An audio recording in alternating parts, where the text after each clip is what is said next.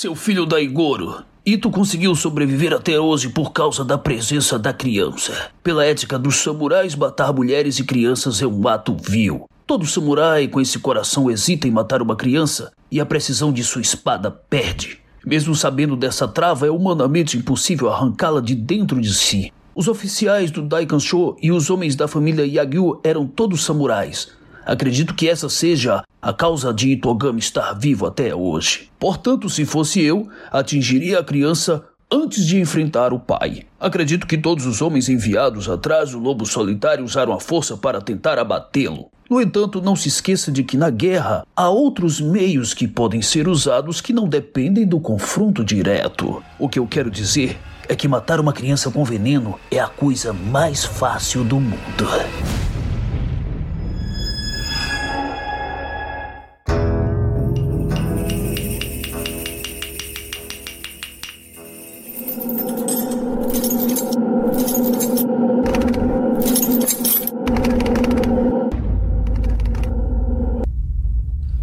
Escapistas.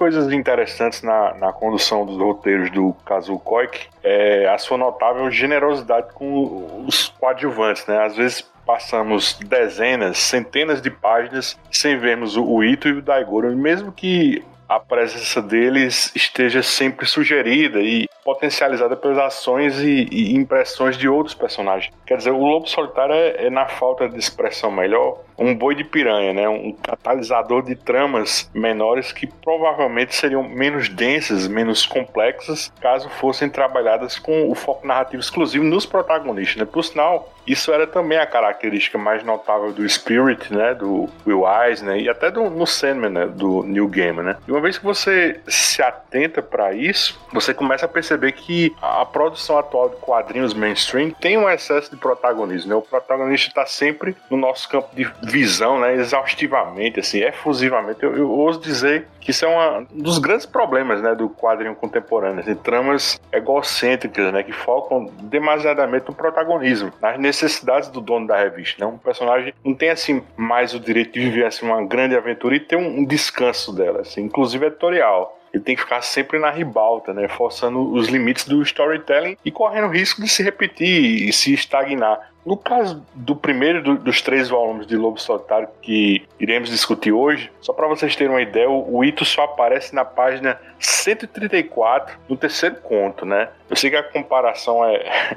é bem exagerada, mas imagina que a DC cancelasse todos os gibis do Batman e decidisse que daqui em diante só existiria um gibizinho do personagem. Imagina que na, nas seis primeiras edições, com 22 páginas cada, o Batman só viria a aparecer na metade da sexta edição. Eu sei que é algo impossível, mas imagina a potência dessa aparição do Batman, né? É exatamente isso que a, que a gente sente aqui em Lobo Solitário, exatamente nesse terceiro capítulo. Eu sou Luigi e nada escapa aos escapistas. E nessa noite eu tenho um prazer de receber o provador de venenos de Johnny Walker, Mauro Lovitch. É, a única coisa hoje que eu vou beber é o uísque, viu? O resto que o Benokai toma não tá pra mim, não. E o Instituto Butantan de um homem só, Reginaldo Hillman. Opa, e aí? É isso. No papo de hoje vamos ao encontro dos volumes 20, 21 e 22 de Lobo Solitário.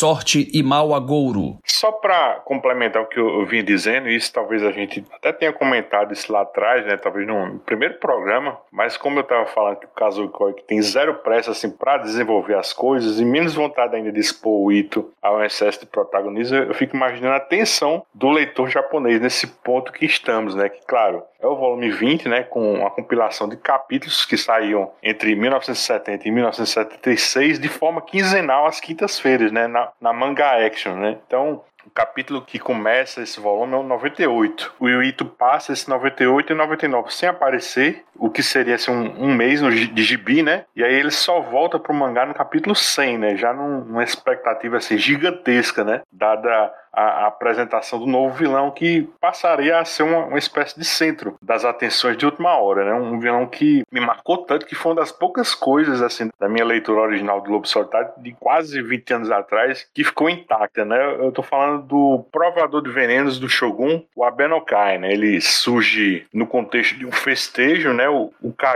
onde o Shogun reunia as famílias vastas mais importantes para celebrar uma vitória de anos atrás sobre um levante, né? Onde um, um dos dos predecessores dele, precisou se esconder num templo e, diante de planejamento e um pouco de sorte, conseguiu uma reviravolta e vencer os rebeldes. Né? Então, para celebrar essa sorte na vitória, o Shogun distribui doces né, aos seus homens mais próximos. E aí o Hetsudo tá nesse evento, né, no lugar assim reservado à família dele, tá tudo vazio, né, porque obviamente todos morreram, né, nos últimos quatro anos com a perseguição ao Ito e Daigoro. É a primeira vez que vemos também as feições do Shogun, né, e essa presença solitária do Hetsudo acaba envergonhando ele, né? Ele até quebra assim, uma bandeja na cara do Hetsudo, perguntava assim para o Shogun na cara de pau se não ia ganhar o doce, né? Então assim o Shogun muito irritado se assim, oferece a ele os serviços desse provador de venenos, né, para resolver de uma vez por todas a questão do Ito, né? Daí o, o, os dois eles se encontram na casa desse Kushiako, né, que é o nome formal do cargo de provador de venenos e a princípio o Gozek Kojima, ele desenha de um, ele de um jeito assim, eu acho que mais nobre, né? Ele corpulento assim com lábios bem grandes, mas você vê que ainda tem um protocolo samurai que rapidamente vai caindo assim pelas tabelas, né? E a gente começa a perceber que o cara é realmente assim um, uma pessoa assim grotesca, né, que não tem qualquer cerimônia em dizer que eles precisam logo matar o Daigoro, né? Que os samurais sempre se apiedam, né? Do guri e aí pagam caro por isso. Né? E o pior é que isso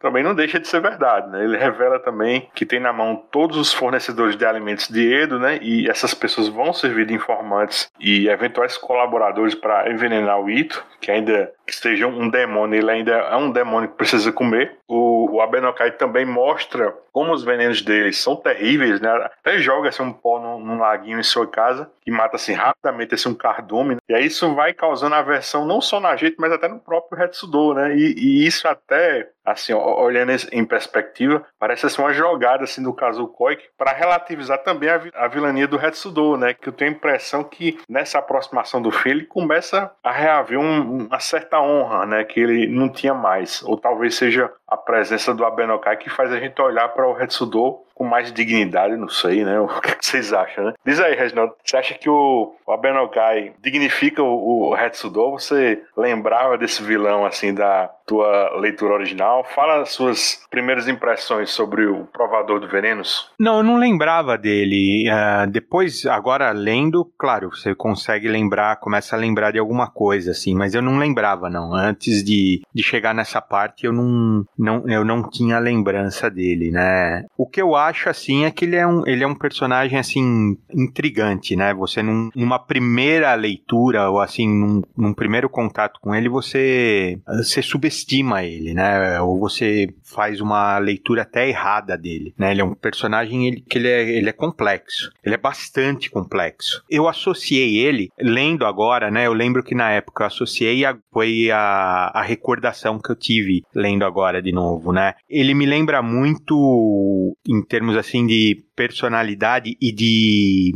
impressão que o leitor fica. Ele me lembra muito aquele um personagem de Duna que é o Barão Harkonnen, né? Que é um personagem que ele causa no leitor uma, uma mistura de. É uma aversão. Você tem uma aversão do personagem, assim, um repúdio, ao mesmo tempo que você, você não pode subestimar ele. Se você subestimar ele, você está fazendo a leitura errada, né? E eu acho que é, é, é isso que vai acontecer nos próximos capítulos. À, à medida que você vai lendo, você vai achando ele cada vez mais, assim, complexo, né? E realmente acho ele intrigante, assim. Eu não sei se. Claro, é uma história toda pautada em honra, né? Em código samurai. Apareceu um personagem que ele, num primeiro momento, ele parece ser um covarde, personagem traiçoeiro, e ele ser tão intrigante assim. Ele é de fato intrigante. E eu, e eu acho que justamente por ele não trabalhar dentro desse código é que ele consegue ter tanta abertura, né? Ter tanta brecha. Então, eu acho ele, eu, eu acho ele interessantíssimo. Mais para frente, na forma como ele é desenhado, né? A expressão dele, né? E o, beiço largo, assim, esse traço de ter, né, os lábios mais largos, assim, né, em mangá, você associa a uma forma de, de deixar o personagem mais simplório, né, quase cômico, né, ou quase uma forma de você ridicularizar o personagem, né. Se ele tem o traço mais arredondado, né, caracterizando o personagem como um gordo, né, e com o lábio, né, aquele lábio mais pronunciado, assim, né? Como se fosse um lábio projetado, você dá um ar para ele de simplório, quase como se ele fosse obtuso. E você vai ver mais para frente um contraponto dele em relação ao Retsudo. Você vê são dois vilões, né? São dois antagonistas para trama, só que o Retsudo ele transparece assim altivez, né? Ele é realmente assim cavalgando, né? Ele é um velho caolho, só que ele é um velho caolho altivo, assim. Ele é um velho caolho né? Ele é um samurai ainda, apesar de tudo. Eu não sei se, se ele chega a ser traiçoeiro, porque ele não é traiçoeiro, mas ele é, assim, cheio de sub, subterfúgio também, né? O Retsudo. Só que ele, ele ainda trabalha dentro do código samurai. Então, ele ainda é um samurai, é isso que eu quero dizer. Então, ele, a forma como ele é desenhado traz, assim, assim, muita altivez, né? Então, ele é quase um contraponto para esse personagem. Só que os dois são muito interessantes, né? São dois vilões só que quase que diametralmente opostos, assim. Paulo, será que o, o Abenokai faz a gente olhar diferente pro Retsudo, né, nessa reta final do Lobo Solitário? Você lembrava dele também, assim, da tua primeira leitura? Diz aí o que, é que você acha desses primeiros momentos aí do Abenokai nesse volume 20 também? Ah, eu lembrava. Eu lembrava assim, para mim, tirando o Retsudo, o Abenokai é o, é o antagonista mais marcante do Lobo Solitário. Eu lembro bastante daquele Gumbei lá, aquele filho bastardo do Retsudo, que tinha o lábio leporino, eu lembrava também bem dele antes da, da releitura. Mas o Abenokai foi o que mais me marcou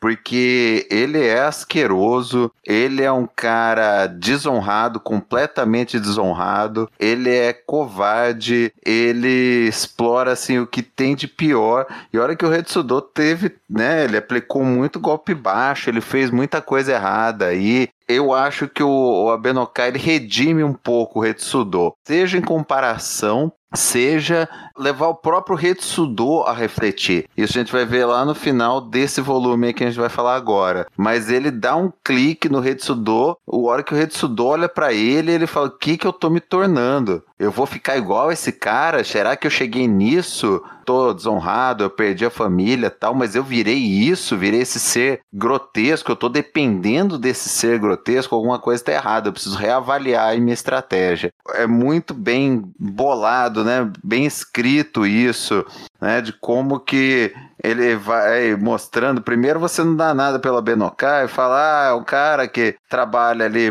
né, provador de veneno do imperador. E ele vai se mostrando cada vez pior, cada vez pior, cada vez mais influente. Você vê que ele tem uma rede gigantesca de contatos e, e soldados. A gente vai falar isso um pouco mais pra frente quando a gente for falar lá na, no capítulo da, das prostitutas, né? Mas ele usa isso, ele usa o que ele fala que passa imperceptível para os samurais, que são, né, o, as prostitutas, o vendedor de alimentos, quem limpa a cidade, ele vai mexendo com esse. Os simplórios, né? Isso, ele vai mexendo com as pessoas simples que passam desapercebido pelas tretas aí dos samurais, pelas discussões deles. E ele é um cara que você vê que, assim, não pode ser subestimado. Por mais asqueroso que ele seja, é um cara extremamente perigoso, astuto e que já estava montando toda a rede dele por baixo dos panos aí, sem que o, o, o, Shogun percebesse. E aí fica uma notinha também, né? Você falou aí rapidinho, Luigi, mas nessa história aí, nessa primeira história desse volume 20, a gente finalmente vê né, o, o Kojima desenhando o, o rosto né, do, do Ieyasu Tokugawa, né? Do, do Shogun. E vê lá o Shogun puto, né? Tacando negócio no, no Retsudo, assim. E você vê o que a gente falou na, na edição anterior, né? O Shogun, ele tava longe de ser um cara bonzinho. Ieyasu Tokugawa, pra unificar o Japão, ele é um cara impiedoso, um cara cruel e um extremamente inteligente estrategista. Então, para ele, aquele fato do Retsudo não ter conseguido matar o Ito e saber que o Ito tá em Edo, conseguiu chegar em Edo, inclusive no navio que é do, do Shogun, ele chegou, né, por dentro do. vindo com aquele navio do, do, do Shogun, aquilo é uma desonra tremenda. Aquilo ele sai do normal ali, ele perde a compostura lá com o Retsudo e aí leva o Retsudo a ter que apelar para o mais baixo que ele tinha disponível, que era o Abenokai. Você falou aí, no decorrer desse volume 20, né, a gente começa, né, a vivenciar nessas artimanhas, assim, do Abenokai, assim, pra matar o Ito e o Daigo, né? Tudo bem que, assim, não tem nada de humor, assim, na verdade o, o gibi, assim, chega a ficar, assim, bem escatológico, né, com, com direito até cena de Golden Shower, né?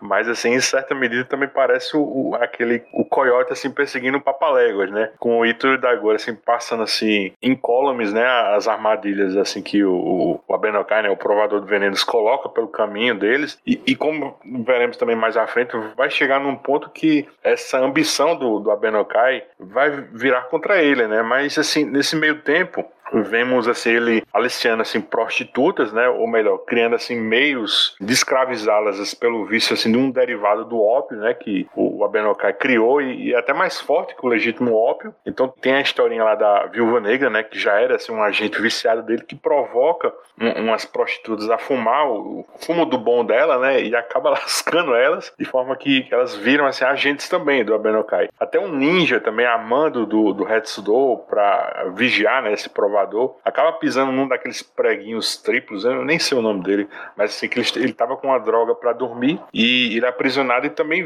vira um viciado desse ópio turbo, né? E aí, agora ele deveria ser um agente duplo, mas assim, para voltar ao Retsudo e, e, ficar comunicando ao Abenokai, né? Mas só que ele se mata, né, por honra e para não servir ao, ao Abenokai, assim, revelando que ele sabe que Retsudo queria matá-lo, né? Assim que ele matasse Ito, né? Daí para frente, assim, o, o Abenokai, ele é comunicado, assim, pelos fornecedores de comida que o Ito tá numa determinada região, e aí no primeiro momento ele, ele usa as prostitutas para tentarem envenená-lo, assim, numa noite de abril, só que elas não conseguem, e depois a, a, a, até usa aquele recurso do pó, assim, num córrego, né? Daí o próprio Ito nota o veneno da água e dá um jeito de tirá-lo com carrinho, né? Para que as pessoas nas redondezas não morressem envenenadas. Assim, eu não, eu não disse, mas o, o, o que acende a, a luz de alerta do Ito foi ouvir aquele mesmo fornecedor, né, comentar que ia levar informação a Benokai, né? E aí o Ito lembra do sobrenome do antigo Kushiako, né? inclusive a, a, primeira tentativa de pegar o Ito é também com um daqueles preguinhos, né, que ferrou o ninja, como acabei de dizer. Uma estrada também vicinal, tava cheio deles, né? E aí o Ito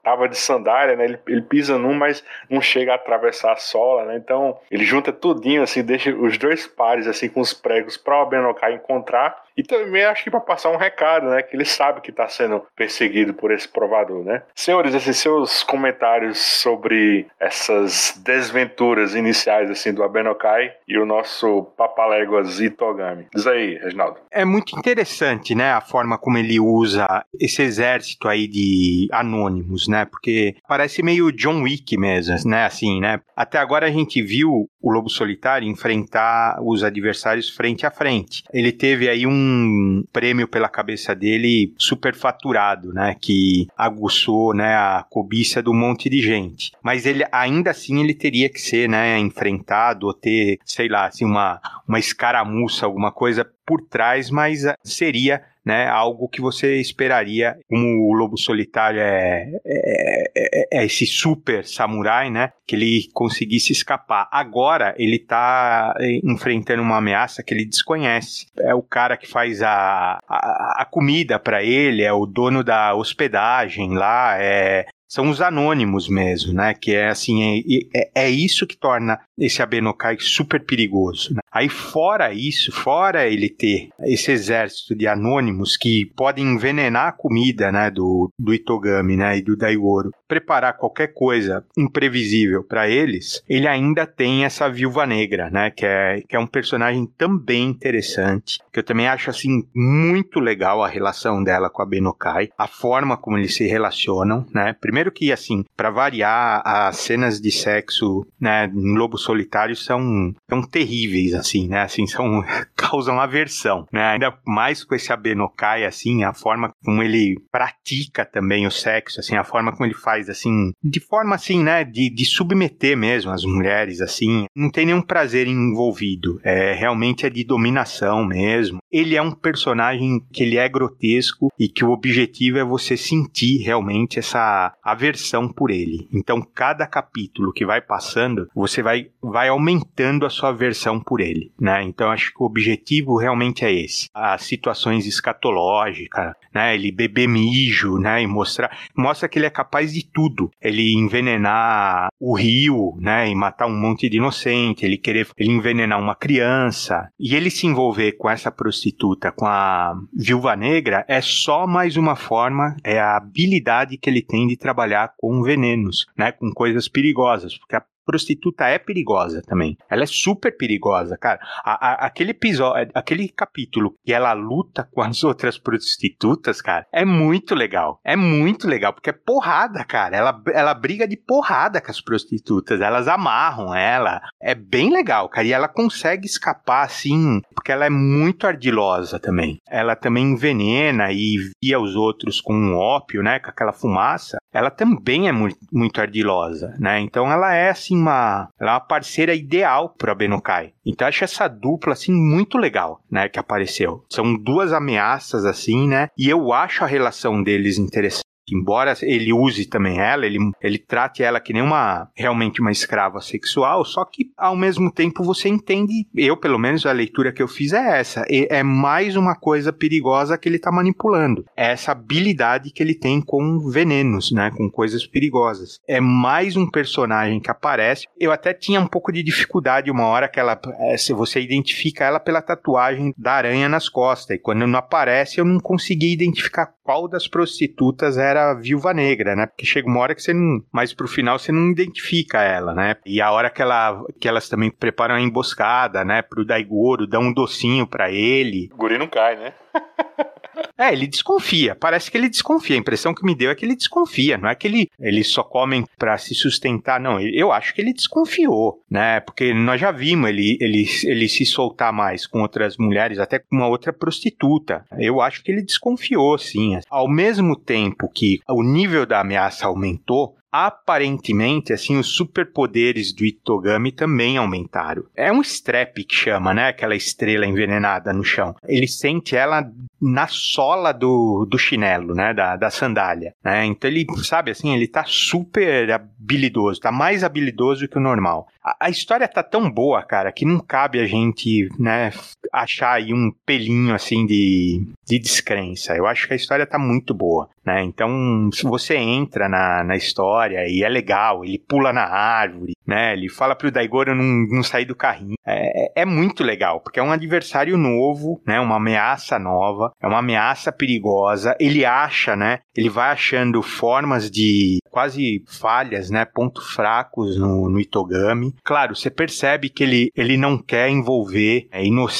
na, na dele, né? Na, na vingança dele, né? E o Abenokai envenenar o rio, matar um monte de gente, mas eu não sei até que ponto também o Itogami pararia a missão dele de vingança para salvar as pessoas. Não é nem, acho que nem é o objetivo dele, né? Ele prefere evitar, claro, mas eu não sei se ele pararia assim, ele, sabe, ele hesitaria, ele optaria por não fazer, mas não é o objetivo. Né? Eu, eu, eu só acho assim que, ao mesmo tempo, ele é o protagonista da história, ele é herói. Você tem que entender isso também. Acho que em dois momentos aí eu achei que ficou mais delineado o que é herói e o que é vilão aí na história. Né? Esse é um deles, assim, que eu acho que realmente quiseram deixar o, o Itogami um pouquinho mais heróico, né? Do que ele estava sendo, assim, só um, um cara em busca de vingança. E eu acho que sim, que talvez por, por terem acentuado a, a, a vilania, né? Eles tiveram que também carregar nas cores do outro lado também, né? E aí, Mauro, as artimanhas aí,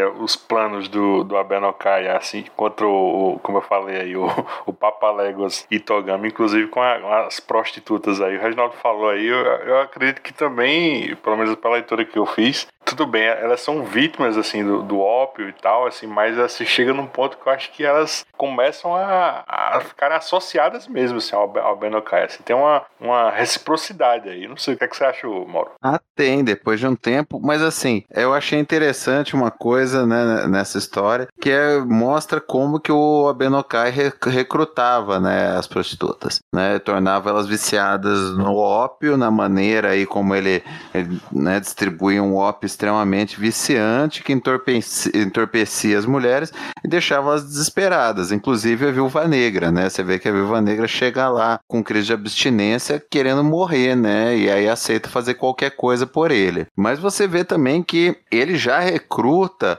umas mulheres, né, que assim, a gente viu durante a trama aí do, do Lobo Solitário todo tipo de prostituta, né? As voluntárias, as involuntárias, as mais boazinhas, as piores. E essas daí você vê que são as piores tipo, né? Que elas iam torturar a outra por causa de estar tá ocupando o território delas, né? Então, assim, ele já recruta para a equipe dele pessoas, né, que já eram ruins. Essa viúva negra já foi procurar uma equipe equipe, né? Um, um, umas mulheres que topassem fazer as piores coisas possíveis até para matar uma criança e tudo mais, né? Então elas já eram ruins antes e depois viciadas em ópio, elas topam qualquer coisa e acabam se integrando aí esse tipo de secto aí do Abenokai. Então eu achei bem legal. E realmente, né, foi uma coisa que a gente também, né, o Regi falou agora, mas que a gente também já comentou no programa anterior, que o Itogami vai ficando, né, cada vez mais super-humano, né? Ele vai vai fazendo aí umas coisas, né? Já tinha, né? A gente sempre teve uma certa suspensão de descrença dele enfrentar cada vez mais soldados. Primeiro eram sete, depois dez, depois vinte, depois cem de uma vez só. E ele vai ficando, né? E aí até o que a gente conversou na última edição. Ele vai ficando tipo um demônio da meio fumador mesmo. A gente não sabe se é a lenda, né? Se a gente está tá lendo uma lenda que foi construída em cima dele, ou se ele realmente vai virando um, um, um, tipo de, de super-humano, de demônio. A gente vai ver isso bastante na próxima edição, mais ainda do que nessa. Mas é impressionante assim. Vai fazendo aquilo. Eu vou falar que a primeira vez que, que eu li e eu fui vendo essas extrapolações dos poderes aí do Ito, me incomodou um pouco. Me incomodou sim. Mas hoje em dia, revendo, eu, para mim, eu, eu aceito isso. Seja como parte da história, seja como né, parte da lenda dele, da, da desumanização dele, seja para servir a trama, né? O Regi fez uma analogia muito boa aí com o John Wick, cara. É isso mesmo. Ele é caçado por todo mundo, ele mata a galera toda ao mesmo tempo, faz umas coisas completamente impossíveis, mas é pra trama ficar legal, é pra coisa fluir, então vale demais a pena, né? É um negócio que você entende e aceita pra trama, pra trama continuar tão legal quanto tá, pra narrativa fluir do jeito que tá. Então eu levo super de boa. Nessa, nessa releitura eu levei super de boa. E eu gosto muito nessa última história daquele personagem do samurai que era do Ziajiu, que estava com a missão de espionar o Abenokai. O Abenokai captura ele e transforma ele viciado em ópio, igual, né, num caminho que não tinha tido volta para ninguém, pessoa fazer qualquer coisa pela droga. E o Abenokai manda ele lá para espionar o Retsudo. Mas esse samurai, esse Jinai, ele realmente é muito honrado.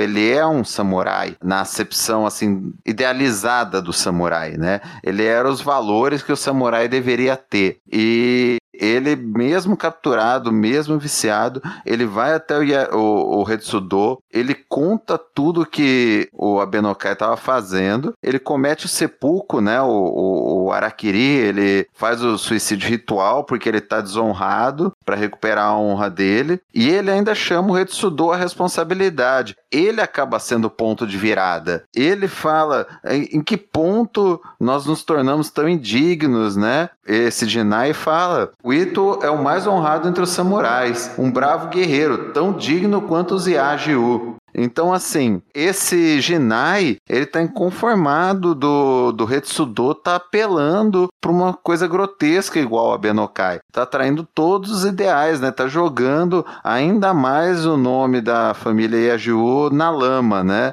Então, esse Jinai se mata e o Yajiu realmente, né? Ele cai na real, ele cai em si, ele fala: O que, que eu tô fazendo, né? Ele fala: Jinai, me perdoe, você tem toda razão. Eu estava prestes a envergonhar novamente a nossa família. E aí ele fala, ele resolve ele mesmo matar o Ito e matar o Abenokai antes. Então esse é o ponto de virada, esse é o ponto que você passa a não admirar, mas respeitar mais o Retsudo. É a virada onde ele volta a ser o adversário, ele volta a ser o inimigo, como é que você falou, altivo do Ito. Então essa história para mim é muito importante, ela é um ponto de virada muito grande aí pro Retsudo.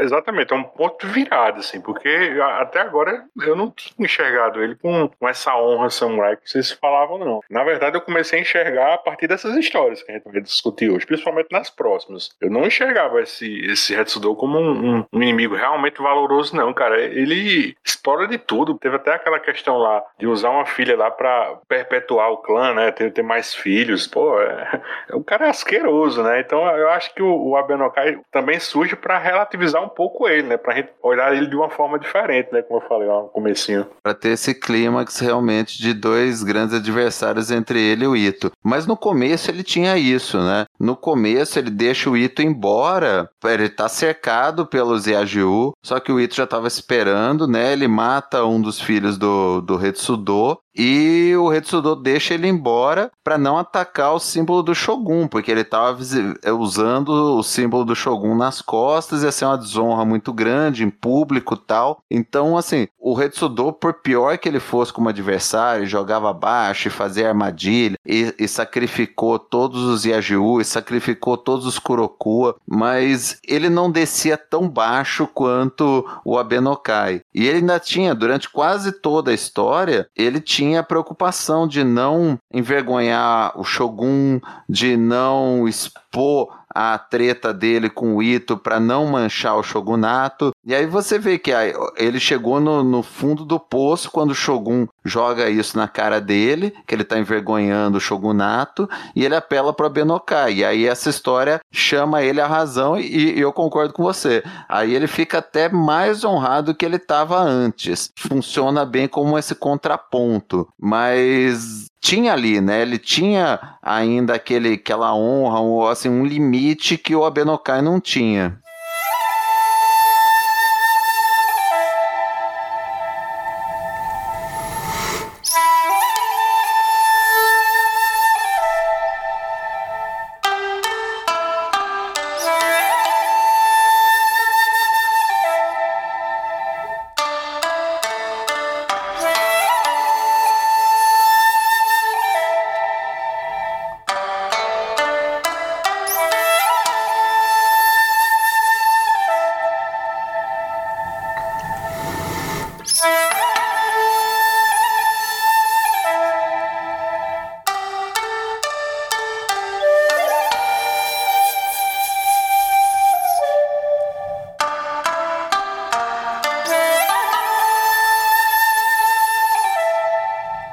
Vestindo o bálsamo. Eu acho que do recorte de hoje, né, os volumes 21 e 22, você lê assim, realmente numa sentada, assim, num fôlego só, porque cada capítulo, assim, continua assim, diretamente no outro, e aí fica até difícil, assim, de fazer, assim, partições, né, comentando, assim, cada um em separado. É, eu acho que é tudo muito intenso, né, são, são eventos, assim, muito coladinhos, né. Ainda assim, você fica o tempo todo naquela sensação que a história do Lobo Solitário vai acabar a qualquer momento, mas, assim, o, o caso que ele, eu acho que ele tá sempre jogando novos dados na narrativa, né, sem, sem nunca parecer que ele tá enchendo linguiça, assim, é, muito pelo contrário, ele tá queimando toda a gordura e, e, aparando as pontas que foram ficando soltas ao longo da história, né? E assim, no, no, nos três primeiros capítulos desse volume 21, a gente vê a, a, tentativa de assassinato assim mais audaciosa do, do Abenokai, né, contra o Ito, e como a, as ambições dele, como eu falei né, agora, foram assim um tiro na água, né, por subestimar assim tanto o Hetsudo quanto o Ito. Mauro, assim, dá um, um, uma panorâmica sobre o, o, que ocorre nesses três primeiros capítulos, né, antes da gente partir para a história principal desse volume, né, a, a vestindo o bálsamo e o capítulo final, né, que responde a pergunta de 42 mil rios, né, ou seja, o, o que o Ito fez com toda a fortuna que ele juntou assim, durante esses quatro anos, né, como assassino de aluguel. Fala aí. Então, cara, essa primeira história foi a que me incomodou quando eu li, eu era mais, mais novo, né, que o, o Abenokai, ele toma um, um negócio para suspender né, os sinais vitais dele, ele se coloca amarrado no rio para ser resgatado pelo Ito para ganhar confiança do Ito e joga, né? Ele tinha um veneno embutido num dente falso. Ele joga, faz uma fumaça e adormece o Ito. E aí ele manda aquele exército de prostitutas dele tentar esfaquear o Ito e o Daigoro. E aí, nesse momento, o Ito, né, sonâmbulo, né, apagado, ele mata todas as mulheres dormindo. Essa parte realmente me incomodou. Falei, cara, é, é extrapolar demais os superpoderes dele. Isso quando eu li não não rolou para mim, né? O Abenokai fala, né, que já tinha ouvido falar que ele era um tipo de espadachim que tinha dois tipos de percepção, né, o do consciente e do subconsciente, que o subconsciente funcionava como o olho da mente e percebia o movimento dos inimigos pelo vento que bate na pele, enfim, ele inventa uma desculpa lá para o Ito se defender e matar todas as mulheres enquanto ele ainda está dormindo. Aí ele vê que no, o Abenokai vê que não vai conseguir matar, manda as mulheres tacarem óleo nele e acenderem fogo. E aí ele pula. E aqui para mim é um, é um quadrinho que tá na página 61 da edição antiga, que é que eu tenho, que é quando ele sai do fogo, né? Ele pula do fogo com o kimono queimado, com o Daigoro desmaiado, e aí ele tá realmente um demônio, né? Ele sai do fogo com o olho branco fixo, né? Como se ele tivesse sonâmbulo, em transe, o Abenokai entra em desespero, ele mata a viúva negra lá para dizer que ela que tinha tramado, que ele tinha defendido, e sai correndo, né? E sai desesperado porque o Ito virou um demônio. O cara tá ali, né? Em transe, saindo do fogo, realmente assustador, assim. E aí, hoje, né, lendo isso mais maduro, eu vejo que, que faz parte da narrativa, que tem aquela questão da desumanização, do cara que ficou quatro anos caminhando na meio e se tornou parte dela. Então hoje em dia eu já gosto bem mais dessa história. Aí não não contente, né, de dar, como dizem os mineiros, né, os mineiros falam uma nota. Como o não contente em já ter dado uma nota aí com o Ito, o Abenokai tenta então dar o golpe no Retsudo. Ele viu que ele tá ali traumatizado, tá morrendo de medo do Ito, ele fica vendo o Ito como um demônio, né? E aí ele resolve dar o mesmo golpe, fazer o, o Retsudo desmaiar com incenso, em vez de ser com, com aquele negócio que ele jogou no fogo, na verdade aí tá no incenso. E a hora que o Retsudo apaga, ele dá um veneno pro Retsudo beber. Só que o Retsudo já estava esperto com ele e já tinha tomado um antídoto ninja lá, um antídoto dos Kurokua, para já se preparar de qualquer tentativa de envenenamento. E aí a gente vê a grande diferença entre os dois, né? O Retsudo ia passar o Abenokai na espada, mas ele fala que o Abenokai é tão desprezível que ele não vai se rebaixar a sequer matar o, o Abenokai com, com a espada. O Abenokai se mija todo, assina uma confissão e o Retsudo vai embora e ele aí organiza um exército. Aí você vê que a coisa vai pegar. Aí é aquele clima John Wick mesmo. Você vê o Retsudo com tudo que sobrou, com todos os Yaju disponíveis para ir pro tudo ou nada contra o Ito. Então, assim, cara, é, é, muito legal. Aqui você vê o quanto que eles usam o, o Abenokai para fazer o contraponto, seja em relação ao Ito, seja em relação ao Retsudo, para mostrar que ele não tá no mesmo nível dos caras. Você falou aí dessa história. É, aliás, antes da gente entrar no ar, você falava, né, que tinha uma historinha que você não, não gostava, né? Que era exatamente essa. Uma rara história que você não gosta, né? Em Lobo Solitário, né? Assim, a gente, ao longo dessas, todas essas gravações, assim, teve várias que eu, eu questionei, mas vocês, não, mas veja bem, né? E é bem interessante isso. Eu, eu gostei dessa história. Talvez pelo, por causa do, do Gosek Kojima, bicho. A forma que ele, ele desenha o Ito, né? Você falou em transe, bem demoníaco mesmo, assim, reagindo assim, instintivamente às prostitutas, assim, tentando esfaqueá-lo. Eu achei um espetáculo, bicho. Ele com os olhos, assim, brancos, né? Tipo uma lente do Batman, né? Do capuz, né? Bem legal, bicho. E antes disso, assim, tem a, a passagem também do Abenokai tirando, assim, o, o dedo postiço, né? E ele, assim, ele vai detalhando, assim, a, a narrativa, assim, vai mostrando ele abrindo o dente, né? com o sonífero dentro. E a narrativa desse gibi é, é um espetáculo, bicho. Ô, Luigi, antes disso, Oi. tem, acho que é na, na, na página 29, cara. O Daigoro, ele já filma, já pega o Abenokai. Pode ver o zoinho dele pra ele, cara. Ele ah. já se liga que o cara não presta. Pode ver, meu. Ele fica paradinho assim, ah, meu. Com o olhinho bem pequenininho assim pra ele. Ele vê, meu, que o cara não presta. Ele fica desconfiado. Pode ver, meu, assim. Ele é o primeiro a se ligar. O, o Ito não se ligou, meu. Mas ele se ligou, assim, que o cara não presta. Eu também fiquei cismado com essa história, sabia? porque ela é realmente assim estranha. Eu, já peguei por um outro lado, Mauro. Fiquei pensando que assim, foi isso que eu falei. Eu, eu acho que eles estão carregando nas cores, como a vilania ficou grande aí, é muito vilão junto, é muita, né, muita barbárie, é muita coisa assim, né, meu? É vilão tomando mijo, é vilão, né, meu? É pesado mesmo, assim, né? Eu acho que também deram uma aliviada no Togami. E seria pesado você ver o, o herói da história, mesmo que seja um exército, que já mostraram que elas não são flor que se cheire e tal, tudo, mas ele matando uma quantidade enorme de prostituta, né, cara? Ele tá adormecido, né? Ele tá também daria uma aliviada na barra, assim. Não é bem ele, não é. Eu acho que pesaria muito, né, o personagem principal matar um monte de mulher, cara, assim, porque ele passa na espada sem dó nem piedade, apesar que não são todas que morrem, né? Parte das mulheres ainda continuam porque elas vão ainda lutar com o exército do Retsudo lá na frente. Eu acho muito mais legal do que essa luta aí. Eu acho sensacional quando elas lutam com os Yajiu lá na frente, assim, eu acho do caramba, né? Apesar que não são todas, né? São quase que umas especialistas, assim, né? Mas eu acho, eu, eu pelo menos fiz uma leitura assim. Estão dando uma aliviada no herói da série porque realmente a coisa tá pesada, né? O que eu acho muito legal também, né, é que você vê assim, o Abenokai Kai, ele é muito sagaz, ele é inteligentíssimo, manipulador, tal tudo, mas ele não consegue entender a filosofia samurai. Ele não consegue. Ele é um cara sem escrúpulo, ele é um cara que ele não entende. E o contrário também acontece. O Retsudo e o Itogami também não entendem o, o Abenokai. Então, toda vez que eles deixam, né, falam, ah, não vou matar esse cara, deixa pra lá, ele não vale a pena, ele não é digno de, nem de morrer. Eles estão subestimando, cara, uma ameaça perigosíssima, porque ele não, não, né, não tem essa de ser digno não ser. Tem a questão que esse cara é uma ameaça. Ele é muito perigoso, cara, porque ele é insano. Ele não é só uh, manipulador, tudo, ele é insano. Ele é um cara assim que. Você vê que é um cara assim que viveu na, nas brechas, sabe? Ele é, ele é um rato, cara. Ele é, ele é um cara asqueroso mesmo. Muito perigoso. Que,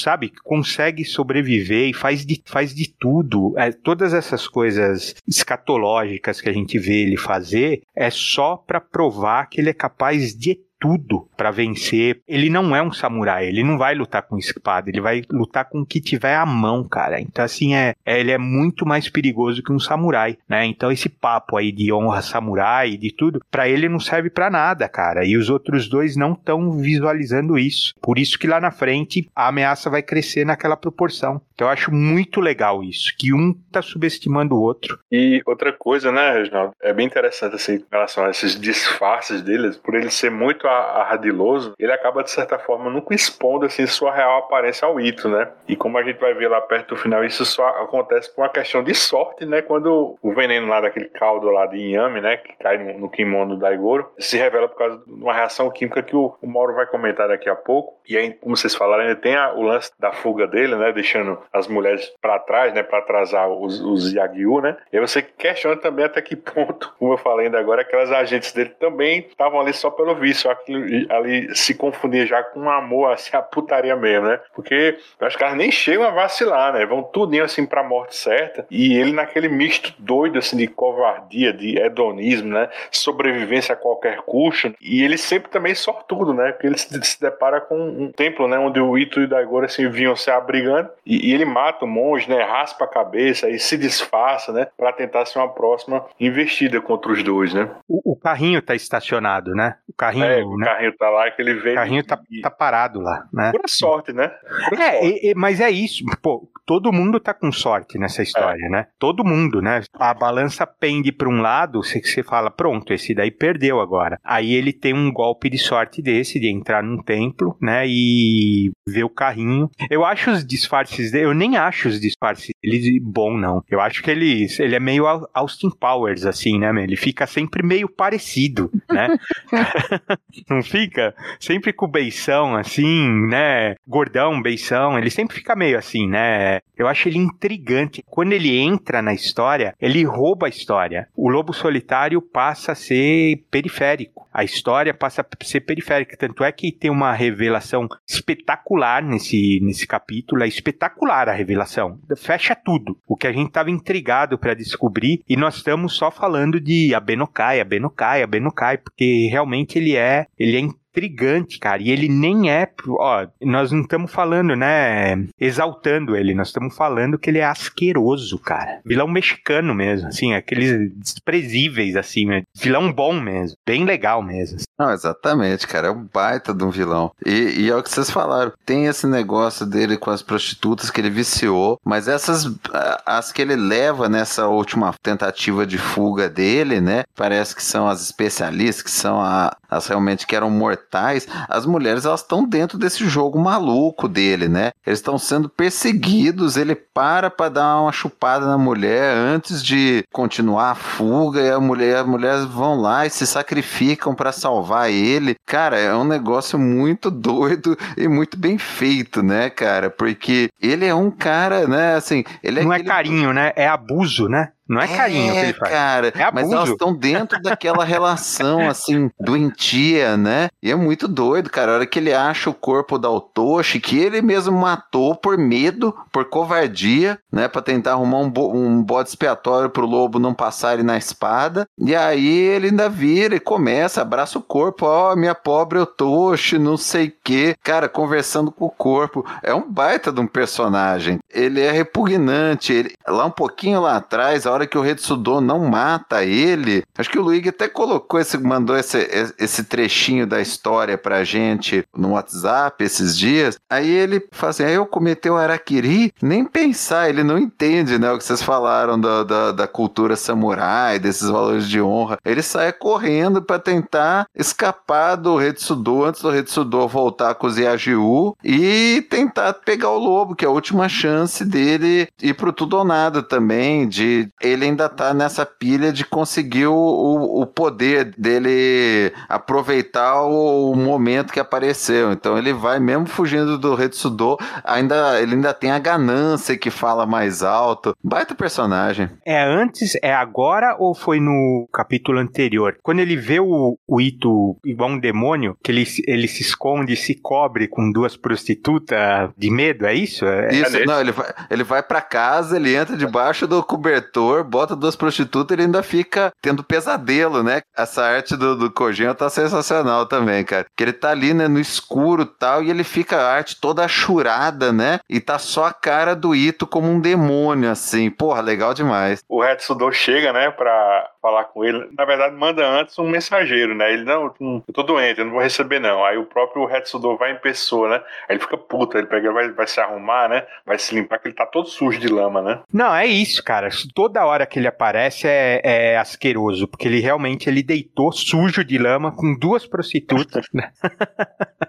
Porcão, né, meu? Porcão cagado de medo, porque ele tá cagado de medo, né? É asqueroso e engraçado também, né? É que nem a hora que o per... acho que é um pernilongo que, que pica ele, né, meu? Que ele fala pra, pra prostituta, chupa aí, né, meu? é muito doentio, cara. Cara, ele é doido.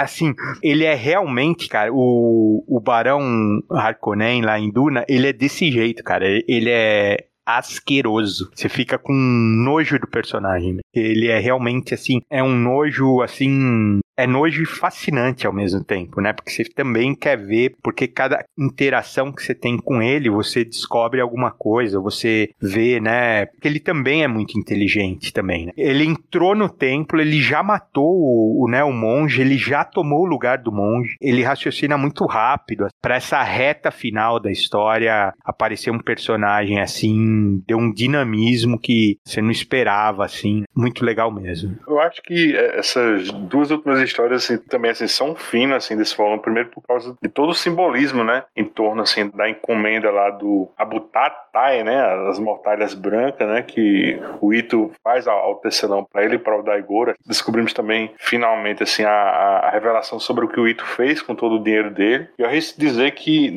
nenhum de nós três assim, chegou perto de adivinhar o que era. Depois, assim, temos um, um vislumbre assim, também da, da origem secreta, né? Do, do Abenokai. E como eu disse ainda agora, assim, uma, uma nova tentativa para matar assim, os dois, né? Mas isso é só uma sinopse assim, jogo rápido, né? O Mauro vai detalhar melhor essas duas histórias. Diz aí, Mauro. Então, o volume ele, ele dá uma, uma parada, né, no, nesse ritmo frenético das histórias anteriores, mas é uma parada reflexiva, importante para a trama, para o simbolismo todo da trama e para dar uma explicação, parte, né, da explicação importantíssima do, do que a gente ficou se questionando, né? Então, essa história do Vestindo Bálsamo, ela é muito representativa. Ela é uma história mais cadenciada do que esse ritmo, né, de luta, fuga, morte que estava antes, mas ela é muito bonita, né? Vai lá o, Daigoro e o Ito, eles param, né, no artesão lá para encomendar a mortalha branca para eles, né? A roupa de morte que ele queria preparar a roupa para ele e pro Daigoro, o Rabutai, que é essa essa mortalha, né? Essa roupa de velório dos samurais. O artesão ele se recusa, né? Ele fala que não vai preparar para uma criança onde já se viu a criança viva. O Ito fala, né, que os dois já estão preparados, que os dois estão no, no, propósito e que é a vontade do Daigoro também, que o Daigoro já está no, no, propósito com ele. E o, o artesão duvida, o Daigoro vai lá, tadinho, bonitinho,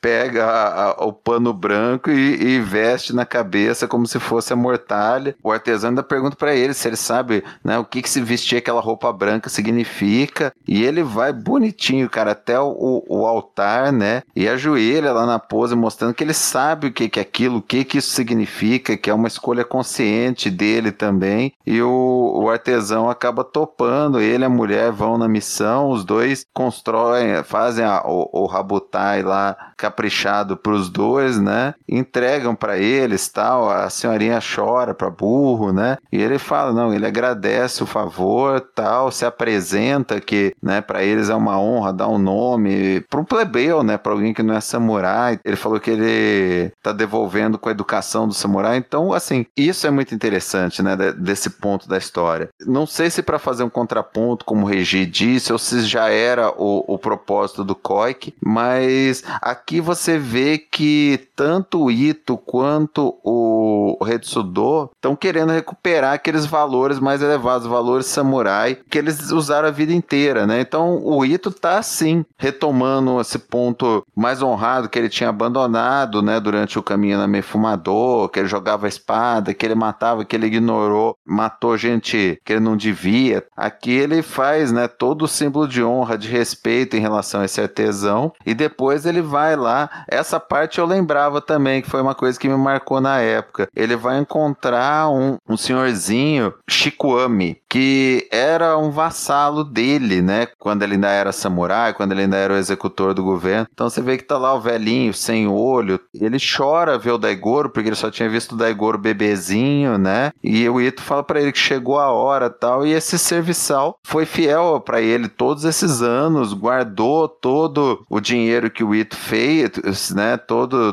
todos esses, essa fortuna que ele acumulou. Esse servidor colocou em, em, em barras de ouro dentro de bambus, né? Então tava tudo armazenado, tava tudo, ele guardou todo esse valor, colocou na carroça pro Ito poder ir lá e aí ele vai lá comprar as Totekirai. Aparece ele lá comprando. Depois a gente vai falar no próximo volume, né? Até a gente tava comentando, o próprio glossário que fica no final da edição não fala, né, nessa edição 21, o que que são as Totekirai, né? Até aqui tá falando, para não estragar o impacto da surpresa, optamos por não traduzir esse termo arcaico ainda, não perca nas próximas edições. Então ele guarda ainda mais essa surpresa pra gente saber o que que é Totekirai lá no, no volume 22. E aí esse servo, né, do Ito, tava ali, o último propósito dele era guardar esse dinheiro, cumprir a última missão pro mestre dele, e aí ele se mata, né? E o Ito chora de novo, ele fala, voltaremos a nos ver no inferno, Shikuami. Então, cara, a história é bonita, pesada, ela inteira é muito pesada, muito reflexiva, e só que a trama não cai, né? A, a, a história continua andando enquanto dá essa pausa no, no, na aceleração. Eu acho que a trama, muito pelo contrário, ela não é que ela dá uma parada, ela dá uma acelerada. Que essas duas questões aí, pelo menos a questão do, da, da grana, a gente estava intrigado, né? O que ele estava fazendo com os quintos Rio, né? Que ele cobrava, né? De cada morte, pelo menos parte do mistério teve revelado aí, né? Que ele enviava para alguém. Entendi que era uma serva, viu, Mauro? Acho que é uma mulher, uma veinha. Era uma serva da mulher dele, da mulher do Itogami. Eu não entendi que era um homem, não mas ela derretia, né? É, e colocava na. Não, ele é, ele é homem, viu, Regi? É homem? Daqui ele fala, a hora que ele se enforca, aparece Chicoame de Imado, artesão de bambu, 57 anos. Antigamente, servo da família da mulher do Ito, né? Da família de Azami Ogami, esposa de Ito.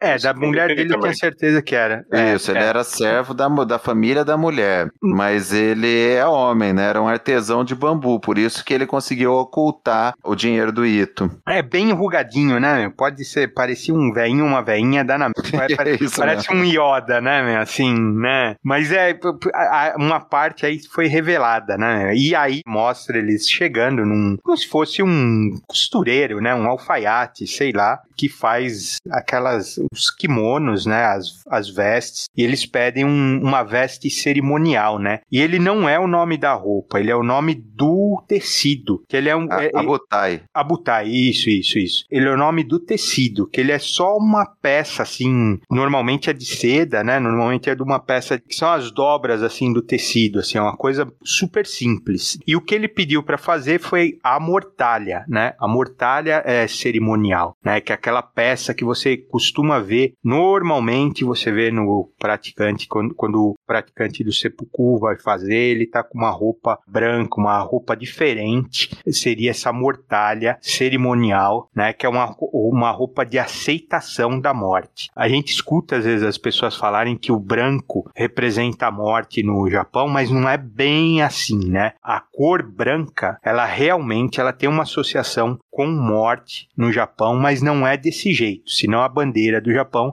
significaria morte. Na verdade, o branco no Japão significa muito parecido com o branco significa pra gente, que é paz, é silêncio, que aí sim é que eles levam para esse lado da aceitação da morte. Então, quando você faria esse ritual de entrega, né, de aceitar que você vai morrer e que você está fazendo isso de, de livre vontade, você usaria essa roupa branca. Então, assim, não é que você vai num velório e ao invés das pessoas usarem preto, elas vão estar tá usando branco. Não, não é isso. Não é que a bandeira branca do Japão significa morte. O significado do branco não é necessariamente associado com morte, mas por ter essa conotação de paz e de aceitação, é que você acaba levando, né, paz, silêncio, até aceitação, né, você acaba levando para esse lado. A gente até tem até uma similaridade, tem uma coruja aqui no Brasil, aquela coruja branca, uma coruja branca, aqueles olhos grandes assim, né, que aqui a gente chama ela de rasga mortalha, costuma gritar e tem um grito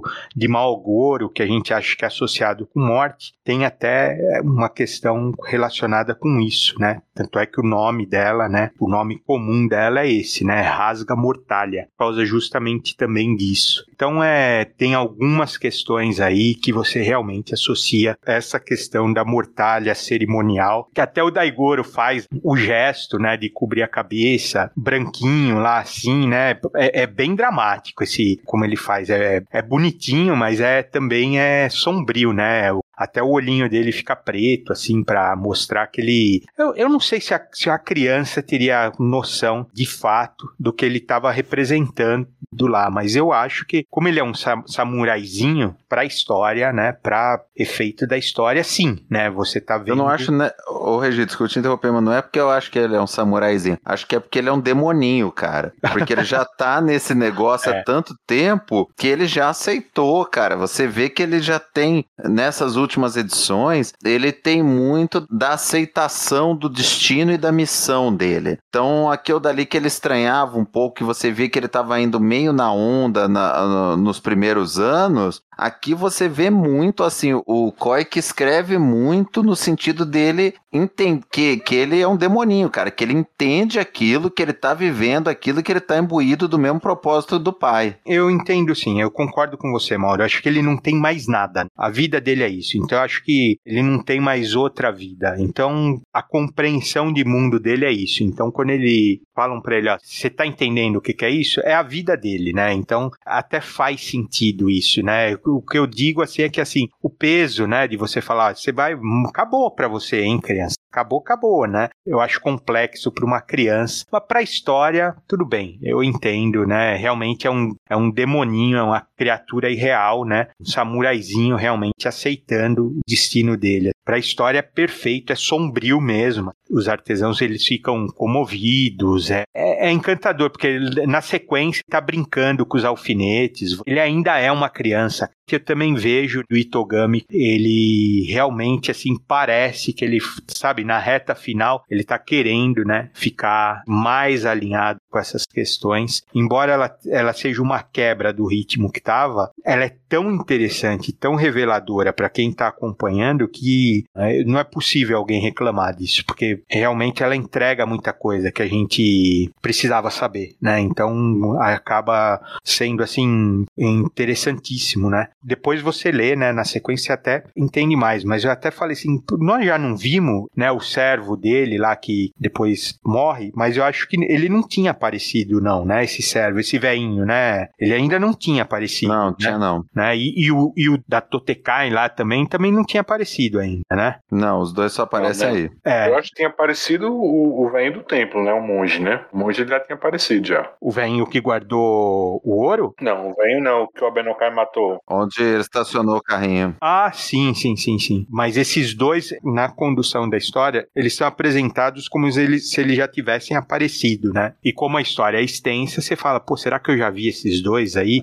Entendeu? E eu realmente não lembrava disso. Mas de fato não, é só para você fazer essa alusão. Mais pra frente, o Retsudo vai falar, né? São quatro anos dessa perseguição, né? E é tempo pra caramba, né? Uma coisinha também que eu tava vendo aqui, eu queria também registrar, talvez até me repetir, porque eu acho que é a superioridade editorial, assim, da primeira versão da publicação do Globo Solitário em relação a essa mais recente, né? Que sim, é, é, é melhor, assim, por causa do acabamento, do papel offset, mas, assim, esse volume 21 lá de 2006, assim, por exemplo, ele traz um, uma apresentação, assim, bem interessante, diferente da Panini atual, em que, assim, os editores só escrevem abobrinha, né? Mas, assim, essa versão aqui atual, ela não tem nada, não tem nenhuma apresentação, não tem nenhuma introdução, não tem nada, né? Nessa de 2006, o editorial sempre dava, assim, um jeitinho, assim, de localizar historicamente o leitor, né? E, assim, tem um textinho, né, nessa, nesse volume 21 de 2006, que acaba, assim, dissertando um pouco sobre o custo que era, assim, para as pessoas conseguirem, assim, importar qualquer mercadoria, assim, para o país, né? Tendo em vista que o Japão era um, um país fechado para o mundo. Então, é revelado, assim, que o Ito, ele, ele conseguiu juntar esses 42 mil rios e tudo isso vai para essa importadora Nagasaki, né? Para conseguir essas tais totekirais, né? Que a gente vai comentar o que são no, no próximo volume. Como a gente viu, assim, no, nos volumes anteriores, essa dinheirama essa era, era o suficiente para mudar a vida de muita gente, né? Até de salvar povoados em crise. Mas, assim, tudo isso foi destinado a essas totekirais. E aí você tem só uma breve noção do quanto isso era caro, né? Ou, ou tinha talvez o preço inflacionado por causa dos custos para trazer isso de fora do Japão, né? Aí lá nesse texto, o, o editorial até diz que o acesso aos portos ficou restrito né, a chineses e alguns holandeses entre os anos de 1639 a 1854. E só para dar informação completa, né, a, a restrição teria sido decretada por causa de muitos conflitos né, envolvendo comerciantes e missionários cristãos, né, principalmente portugueses e espanhóis, sendo o ápice disso tudo aquela revolta de Chimambara, né, em 1637. A gente tocou nesse, nesse assunto, né, a gente até trouxe aquele filme lá, O Silêncio, né, lá do Martin Scorsese, a gente comentou alguns programas atrás. Aí depois desse incidente, assim, todos os católicos assim foram executados, né, ou expulsos do país, e somente aos holandeses da Dutch East India Company foi permitida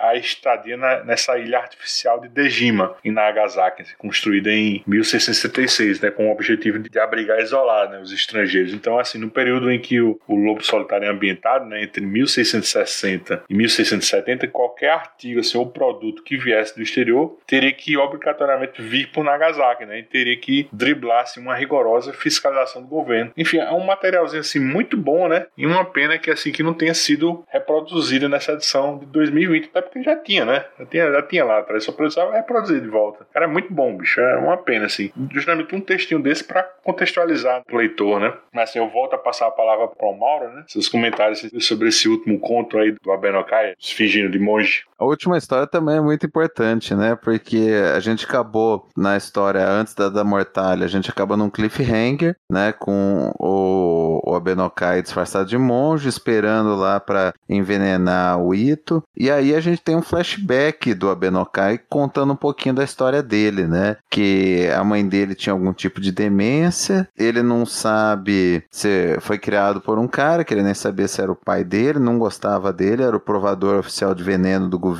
era um pai abusivo, né? Batia nele, fazia ele provar os venenos, né? Quase morrer para aprender a, a criar imunidade, né? Tinha nenhum tipo de afeição por ele, né? Ele cresceu naquele ambiente já, né? Odiando todo mundo, tendo vergonha da mãe. E aí, a hora que ele aprende o domínio dos venenos, ele mata a mãe, esse suposto pai, que ele não sabe se era pai mesmo, todo mundo da casa, e se torna o provador de veneno oficial do governo. Aí ele vai preparar uma armadilha para o Ito, né? Volta para o presente. O Ito faz um ritual de purificação com ele e o Daigoro, né? Eles se lavam mesmo, né? Num frio, na tempestade que tá, vestem as mortalhas e aí o Abenokai oferece para eles uma sopa envenenada. Cai uma gota na, na roupa do Daigoro e acaba, né? Fazendo, virando tipo uma mancha. E tanto Ito quanto o Daigoro percebem porque a, a mortalha ela é defumada com incenso de babosa e, e né, o It explica que a babosa, quando entra em contato com, com algum tipo de veneno, ele escurece. Então aí ele percebe que era o veneno. E aí, de novo, né, eu lembrei do Regi, né? A hora que cai o veneno e o Abenokai tenta se fazer de monge, apagar lá, né? Limpar a manchinha, o Daigoro olha para ele com o olho gelado, né? Dá um foco, né? O, o Kojima dá aquele close no, no olho do Daigoro gelado olhando pro Abenokai. O Abenokai já percebe ali que ele tá fudido só pelo olhar do Daigoro. O Ito opta por não matá-lo, fala pro Abenokai dizer pro Retsudo aonde que ele e o Daigoro vão estar tá para o confronto final. E só que o Abenokai é um covardão, ele não pretende esperar o, o Retsudo chegar, porque o Retsudo vai matar ele. Então ele resolve se fingir de enforcado, né? Ele se pendura na corda com a técnica dele ali para fazer de conta de morto quando os Yajus chegassem.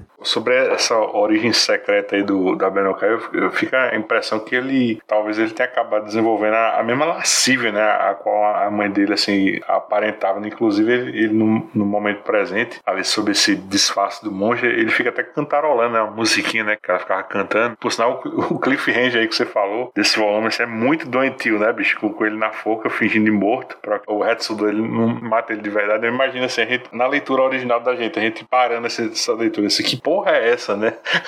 o cara veio, o cara na forca com aquela cara assim, bicho, é incrível aquilo ali, bicho. E aí, Reginaldo? Ah, cara, a origem dele é muito legal, né? Porque você parar pra pensar, ele é uma criança, né? Ele tava. Você vê ele comendo com satisfação, assim, né? E comer é um processo assim, é uma das coisas mais humanas. Ele tá com a guarda baixa, né? E assim, na verdade, o pai dele tava treinando ele pra detectar veneno, né? Assim, ele é pequenininho, ele é um daigorozinho, né? Beiçudinho, assim, um pouco gordinho ainda, né? Criancinha, né? E ele já tem já um espasmo, né? Ele não percebe o veneno. É uma forma cruel, né? De usar a criança, né? Ele até fala que perdeu o prazer de comer, né, nessa época, né? Eu já fiz uma leitura diferente, né? Do jeito que você falou, eu acho que a mãe dele era uma pessoa doente, né? Uma doença mental que acabaram abusando dela, cara. Uma pessoa doente. Falavam dela que ela tinha essa lascívia porque não entendiam uma doença mental de outro jeito naquela época. Acabou. Eu entendi como ele perdeu o, o prazer pela comida, cara. Ele direcionou o prazer para outras áreas, né? Inclusive, né? Para a questão sexual e cada vez mais distorcida. Ele é um cara totalmente errado, né? Se você parar para pensar, a posição dele, né? No governo é até uma posição submissa, né? É como se ele fosse um mordomo, né? Ele é um serviçal, só que ele tá numa posição altíssima. Um serviçal de alta patente, vamos falar assim. Mas ainda assim, cheio de poder, né? Você vê que ele, ele é cheio de poder. E ainda assim é uma pessoa, né? Pequena, baixa, né? Então, super complexo,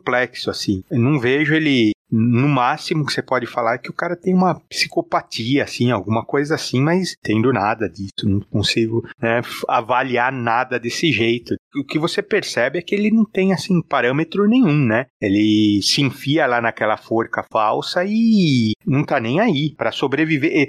Foi o que eu falei, para sobreviver ele vai fazer de tudo. Ele se enfia em qualquer brecha, ele não tem pudor nenhum. Ele se livrou, né? Ele quase morreu com o Retsudo, aí ele sobreviveu. Agora ele ele fala: "Não, o Togami vai me matar aqui", né? E ele sobrevive. Ele acha que ele se livrou de cada uma assim, né? Quando na verdade esses dois estão poupando ele por desprezo, né? É muito pior do que ele imagina, né? É uma questão de desprezo, né? Ao mesmo tempo foi aquilo lá que eu falei, eles estão subestimando a pessoa errada, porque ele fica cada vez mais perigoso. E é um barato também, né? Você vê realmente o Daigoro, a hora que ele pega a questão do veneno, assim, o Daigoro é um barato, né? Só filma assim, né? E já colocam ele e fala, reza aí. Eu ri, bicho. É, é, ele reza.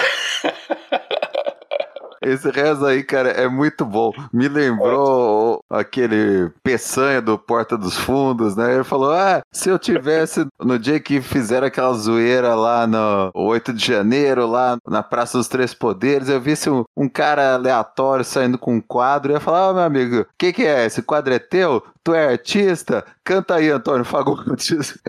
Daí fez isso daí, ó. Você é monge aí? Reza aí então, monge. Pô, bom demais. É, cara, eles realmente, assim, é, é, é porque no confronto mesmo é um, é um personagem fraco na, no confronto físico. Então, quer dizer, ele fica, né, encolhido, né? Ele fica diminuído. Então, a história termina com ele enforcado. Só que ele não tá enforcado, ele tá num balanço de pescoço só, né? É, é muito legal. Deu um novo gás pra série esse personagem. Você precisa conhecer o veneno com seus lábios, com seu corpo. Sem conhecer todos os tipos de venenos, não poderá ser um Kushaku competente, capaz de proteger a vida do Shogun. Se não for assim, tudo que será é um bastardo nascido da semente de um vagabundo qualquer. Mas se conseguir, a família Abe não estará condenada e nem seu nome será jogado na lama. Pelo contrário, você herdará o título, a honra e o fardo do provador de venenos.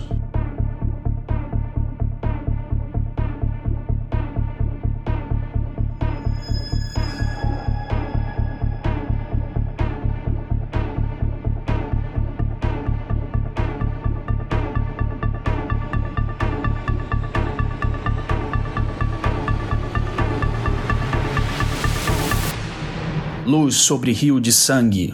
Esse volume 22 é, é todo debaixo de chuva, né? Debaixo d'água mesmo.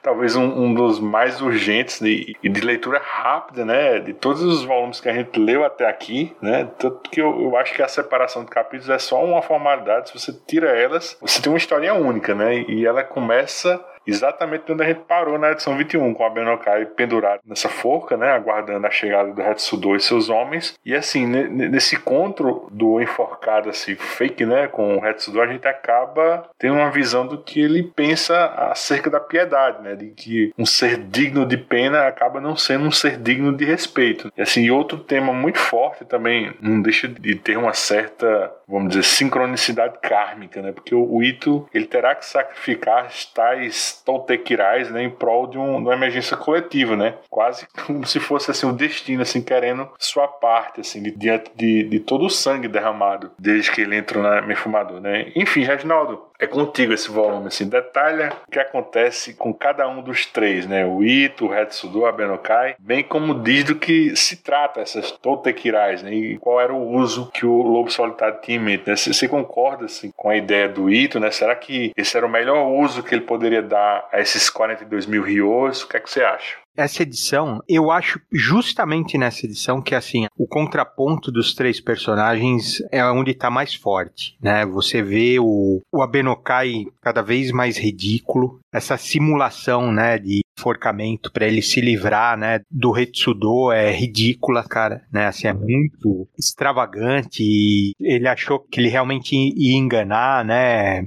o Retsudo não é qualquer um também, né, cara, ele é basicamente o cara que tá abaixo do imperador só, né, no final das contas, as manipulações do Retsudo acabou deixando ele quase como a segunda pessoa do Japão, né, embora o Japão seja quase uma, uma burocracia super complexa que a gente está vendo, extremamente complexa, o Retsudo tem muito poder e muita influência e não é qualquer um que controlaria tudo isso. Então, não pode subestimar um cara desse. E justamente, né, a hora que os dois se encontram, de imediato o Retsudo, né, passa a lâmina da espada no pé do Benokai e ele se entrega, né? Assim, é, é ridículo, né? É muito ridículo. Antes disso, ele mostra ele comendo arroz, né, com a mão suja de, de mijo. É o sazon natural, né?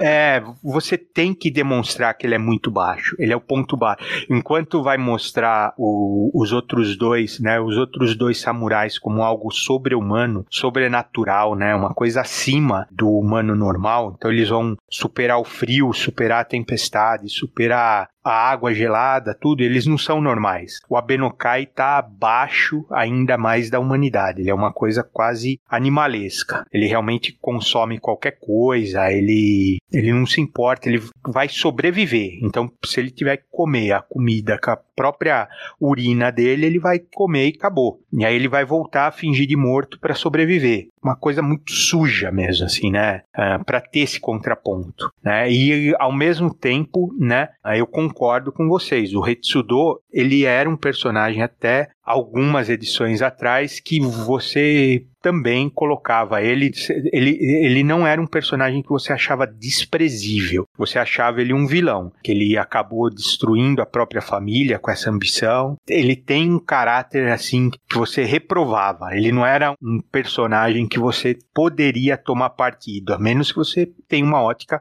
muito distorcida. Porém, agora a, a última página desse, desse primeiro capítulo, cara, a, a cavalgada, né, do exército dele é linda, cara. Só debaixo de chuva, né, bicho? É, é o volume todo assim debaixo de chuva. É, pô, é sensacional, velho. Isso, porque eles parecem que você não vê, você não vê cenário, você não vê solo, né? Você não vê onde os cavalos estão pisando. Então é uma cavalgada assim de deuses assim, né? Uma coisa assim muito muito bonita, cara, muito bonita, né? Uma coisa acima do, do humano, né? Uma coisa realmente assim de heróis lendários, assim, a coisa deixou de ser da esfera mundana, né? Então é muito bonito de você ver. Então é, você começa a falar, não, aquilo lá é, é um vilão para você desprezar. É uma bola de merda, cara. Aquilo lá é, é nojento. Isso daqui é um Darth Vader para você admirar. O Itogami, se ele perder, ele tem que perder para esse cara aqui, não para aquele lá, meu. Aquele lá não, não vale a pena. Cara, eles conseguiram renovar a trama nessa reta final e ainda pegar o,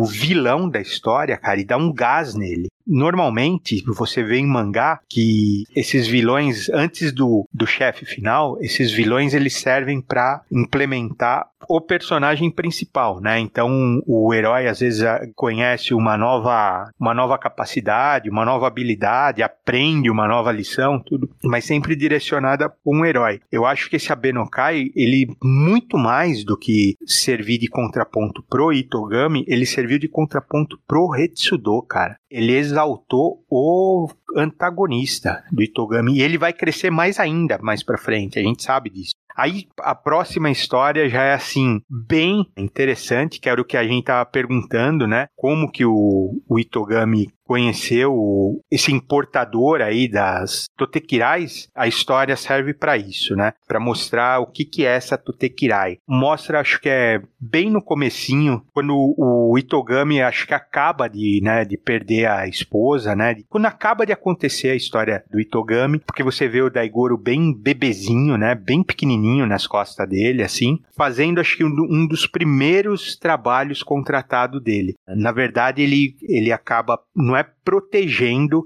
esse importador, é pegando os fiscais corruptos que estavam, na verdade, extorquindo esse importador. Eles extorquiram, acho que outro importador que contratou o Itogami para cuidar deles, né? E o Itogami passou os caras na espada, tudo, e o importador ficou tão agradecido que falou: Ó, eu te levo no meu barco aqui, tudo. O Itogami, para variar, não, não quero, não isso, não aquilo, aceitou pegaram no meio do mar uma tempestade, né? E no meio dessa tempestade eles precisaram soltar as velas, porque senão o navio fica descontrolado. Uma dessas velas ficou presa no mastro e o Itogami derruba o mastro com uma espadada só, que é aquela coisa incrível que você, você só vê o Itogami fazer, né? Assim, tanto é que na edição anterior ele fala, ele vai lembrar de mim pela espada. E foi isso. Ele realmente ele cortou. Imagina cortar o mastro um golpe só de espada, né? Que é uma coisa assim fabulosa, assim, né, cara? É realmente inacreditável. E aí ele realmente conhece né, essa Totekirai aí, que é uma. como se fosse uma dinamite. Parece uma granada, né? Parece uma bomba. É uma bomba, na verdade, né? É uma bomba. Não tem muito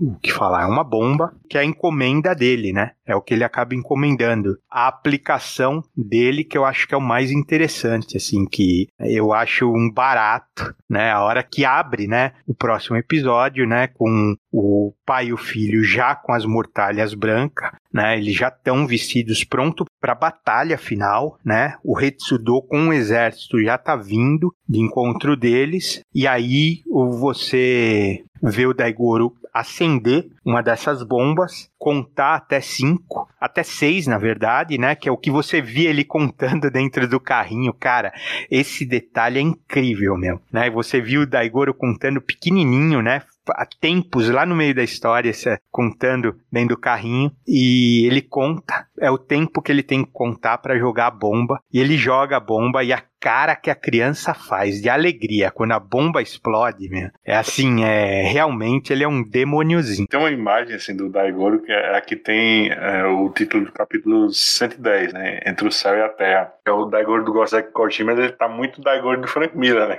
Absurdo, assim, segurando assim uma dessas granadas, né, Potekirai, que acaba sendo assim uma tipo uma, é, como você fala, assim, uma banana de dinamite assim com uma empunhadura, né? E aí tinha um, o, o pavio pegando fogo, né? Eu só lamento que assim pro bem assim da urgência assim da narrativa, a gente não chegou a ver assim um capítulo com o Ito assim ensinando assim o Daigoro a manejar essas totequeras, porque isso acho que fica sugerido ali que entre uma ação e outra assim, alguém teve que mostrar para ele assim como acender e jogar aquilo assim com um pouco de segurança, né? Também não, não, não deixa de ser assim anticlimático, assim uma fala assim do Ito dizendo que ele não pretendia usar a informação assim contida lá no Fukajo simplesmente porque ele, ele não queria envolver mais gente naquela rixa, né? Mas assim, o problema dele era, ele disse que era só com Rex Sudor e pronto, né? Mas eu, eu acho assim, de certa forma um pouco decepcionante, assim, porque acho que teve muito investimento assim do personagem, assim, e da história sobre o que tinha ali escrito, né? E, no final assim, o, o que acho que ele dá para trás, né? E, e, nem revela assim pro leitor o que tinha ali, né? Então, um pouco assim o Ito mostra esse interesse em usar o que tinha ali. Talvez assim fosse interessante só dizer qual era o teor, né? Ainda que o, o Ito deixasse isso de lado, assim. Eu não sei. Vocês chegaram a pensar nisso, de que o, assim, o segredo do Fukaju acabou, sei lá, virando um, um filler tardio, assim, pra história? O que, é que você acha, Mauro? É, eu também fiquei meio decepcionado com isso. Eu não, não lembrava desse detalhe aí. Mas deixa eu retomar os negócios aqui. Aquela expressão que eu falei que você tinha mandado pra gente pelo WhatsApp é da primeira história dessa edição. Quando o, o Retsudo, ele poupa o Abenokai, né? Ele não mata ele. A Benokai pergunta por quê, ele fala assim: o lobo também foi sem me matar, eu não entendo por quê. O Retsudo fala assim: morrer encontrar o caminho do samurai. Você não entendeu? Aí ele fala: não, não entendi. Então, nós não matamos você porque você não entende. Exatamente, que ele não tá à altura, né, de, de morrer, de ter a, a altivez de morrer por alguma coisa, né? Aí, cara, que tem aquele negócio que eu acho assim genial de vilão, né? O Abenokai ele tem uma crise de mistura de choro, de riso, riso de não, não ter sido morto e de choro pelo desprezo que o Retsudo e o Itogami tiveram por ele. E aí ele resolve ir lá ir pro tudo ou nada. Ele, ele pula em cima de um telhado na, na correnteza para tentar inundar, estourar a represa e matar o Ito e o e o Retsudo juntos, né, para se vingar deles. Então é bem legal, bem legal mesmo. É interessante também que o, o Abenokai ele tem um, um, um, misto assim de vilão de novela, né, porque ele fala o tempo todo sozinho. Um pouco também até shakespeariano, né? Você lembra até aquele vilão lá de Otelo, né? Ele, ele se sempre fala, Iago, né? Pô, uhum. bicho, é, é, bem interessante isso, bicho, porque ele sempre tá falando sozinho, né?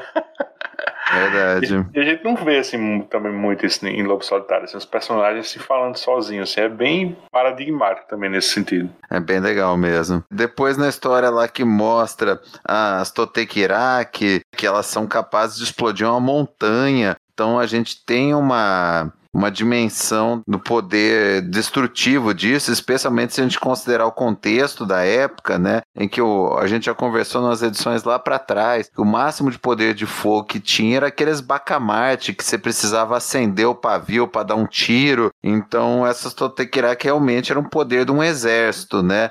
Era o que o Ito usava para nivelar. E aí ele explica, né? Não, ele não queria nem usar ele contra ele mesmo usar a Sotekiraki contra o Zeaju. Ele queria que o Daigoro usasse, porque o Daigoro também estava incumbido da missão e que se o Ito morresse ia dar alguma condição do, do Daigoro cumprir a missão dele, né? Então, foda mesmo. E essa edição, né, o capítulo 110, Entre o Céu e a Terra, ela é muito bonita, cara. Ela é toda muito bonita. Aqui é, é, o, é o Kojima voando baixo. É chuva o tempo todo, torrencial. Aí tem a, as cenas, né, da cavalgada dos Yajiu, né, escuro, né, você vê só eles no meio da tempestade. Aí também tem a figura do Abenokai no meio da, da correnteza. E a altivez, né, quase assim fantasmagórica do Ito e do Daigoro vestindo branco no meio do, do cenário escuro, né, na tempestade. É muito bonita, cara. Essa edição ela é linda. Eu acho que é uma das mais bonitas, se não for a mais bonita do Lobo Solitário, assim, de, de arte. O confronto do Retsudo com o, o Ito é sensacional tem um, um takezinho aí, né? Um, um, uma, um quadrinho do Ito de costas, de frente pro, né, assim, a gente vê as costas do Ito e todo o exército dos Yajiu de frente, é muito bonita, cara, você vê ele assim, sem tremer, o Ito e, e o, e o Retsudo, né, falando de igual para igual, o Ito fala, ah, você envelheceu, e o Retsudo fala, ah, por sua culpa, é a essência da história de samurai, sabe? É aquele negócio. Eles passam vários quadrinhos assim se encarando. É muito bonito como o, o Kojima faz a divisão da, dos quadrinhos, né? Um lado o, o Ito e do outro o Retsudo. Dá muito dinamismo pra cena. É muito poderosa. Cara, essa edição eu acho ela sensacional. E a hora que vai pra matança é o Ito passando trocando soldados na espada. É muito legal, cara. É tudo que tem assim de foda, né, na, na série. E aí o Abenokai ele abre lá a comporta bem no momento em que o Ito tá cercado, né, pelo, né, como é que eles falam lá, é, é o, é o rodamoinho lá, o golpe lá do, do Zura Yajiu, né, que eles vão girando em torno do Ito. Mas só quem salva o Ito de, desse golpe lá é o próprio Taigoro, né, porque ele joga a Tutekirai, né. Isso. Aí quebra a formação. Não, não ia dar pra escapar, né? É, não, não ia. Cara, mas assim, é, é muito legal, cara. Essa edição, ela é muito foda. Ela é lindona, cara. Eu, eu adoro ela. Eles têm muita intimidade, né? O Retsudo e o, e o Itogami, né? É intimidade de adversário, né? Tanto é que um fala pro outro, né? Você envelheceu. É intimidade de adversário, sabe? De igual para igual, assim. Que eles precisam fazer isso, assim, né? Precisa terminar. A coisa precisa ser fechada, né? Não tem outro jeito de concluir, né? De finalizar. Os dois precisam encerrar isso daí. E no meio disso, né, apareceu o, o elemento caótico, que é o Abenokai, que foi o que eu falei. Eles não sabem fazer a leitura do Abenokai, por isso que deixaram ele vivo. E o Abenokai também não sabe tratar o. não entende o código samurai, a vida, né? A conduta samurai. Por isso que lá atrás ele deixou, né, o, o ninja dos Yaju sobreviver, né, e, e até o Retsudo entregar ele, né, lá atrás ele errou, né, uma jogada de xadrez que ele errou porque ele não, não entendia, não compreendia que o mesmo ele conseguindo escravizar o cara no ópio, ele ainda ia ser fiel ao mestre dele, né? Porque para ele não existe isso. Os erros começam lá atrás, as jogadas começam erradas lá atrás. E agora, assim, o Abenokai, ele tá é, é uma jogada suicida, cara. Ele vai destruir tudo, tudo, tudo e ninguém tá esperando, né? Eles esqueceram, eles não estão nem imaginando que isso vai acontecer. E é o que vai acabar com tudo tudo. Cara, é muito interessante essa edição. Claro, o final é o final, mas ela reúne tanta coisa. Ela é construída para ser o final, né? Eles estão vestidos com a mortalha, a construção, né? Como o Itogami juntou o dinheiro para quê, né? Ele criou uma condição do Daigoro conseguir, né, uh, lutar de igual para igual. Não ia lutar de igual para igual, mas ia conseguir fazer algum estrago, porque o menino tava, né, com aquela alegria, né, de estar tá com bomba na mão, assim, que é muito legal. E ele conseguiu realmente salvar o pai, porque ele não ia sobreviver daquele golpe lá em grupo. Ele realmente não tinha saída, né? E foi o Daigoro que assustou os cavalos, né? Ele também, ele também tem uma, uma certa nobrezazinha de samurai, né? Porque ele podia tacar a bomba no meio lá dos adversários, né? Assim. E quem acaba, né? Para um pouco o conflito é realmente aquele importador, é o cara que traz as bombas, né? Avisando que o maluco lá do Abenokai abriu lá a, a comporta, né? E vai inundar é uma parte de Edo inteiro, assim, né? Ele vai destruir tudo. E ele sugere usar para eles explodirem, né, o topo lá do morro e criar uma espécie de barragem natural para impedir essa inundação que está vindo. E, e, tem assim uma, uma, questão aí também de sacrifício individual do Ito, né? Assim, do, do raciocínio dele deixar o Daigoro desprotegido, né? Sem seu armamento, assim, em prol dessa emergência coletiva, de certa forma ele é obrigado, né? Isso também faz com que o, o também se dobre essa emergência, né? Eu acho assim um, um, uma ironia assim muito fina, né? De que tudo assim que o Ito fez para ter esse dinheiro, assim, comprar esses explosivos, né, só serviu assim para debelar uma situação que era alheia à vingança dele, né? Aí lá, né, lá no, no, texto, assim, da introdução desse volume 22, né, lá da edição de 2006, o, o, editorial até diz que essa ironia assim, puxa para o confucionismo, né? Já que ela é, é uma doutrina que influencia o código de conduta dos samurais e prega essencialmente que se por um lado assim, a retidão de caráter leva ao benefício coletivo, assim como a escolha de Ito e Hetsudo, e diametralmente opostos, assim, os frutos da, da incompetência prejudicam o coletivo, né? E eles nascem exatamente das desgraças desgraças pessoais como essa do, do Abenokai. E você vê também a relação disruptiva, né? Do, do, sentido, assim, das pontes, né? De oposição mesmo, né? Porque a Abenokai pensa que ele está abrindo uma comporta, né? De uma barragem, enquanto que o Ito e o Hetsudo estão no outro, né?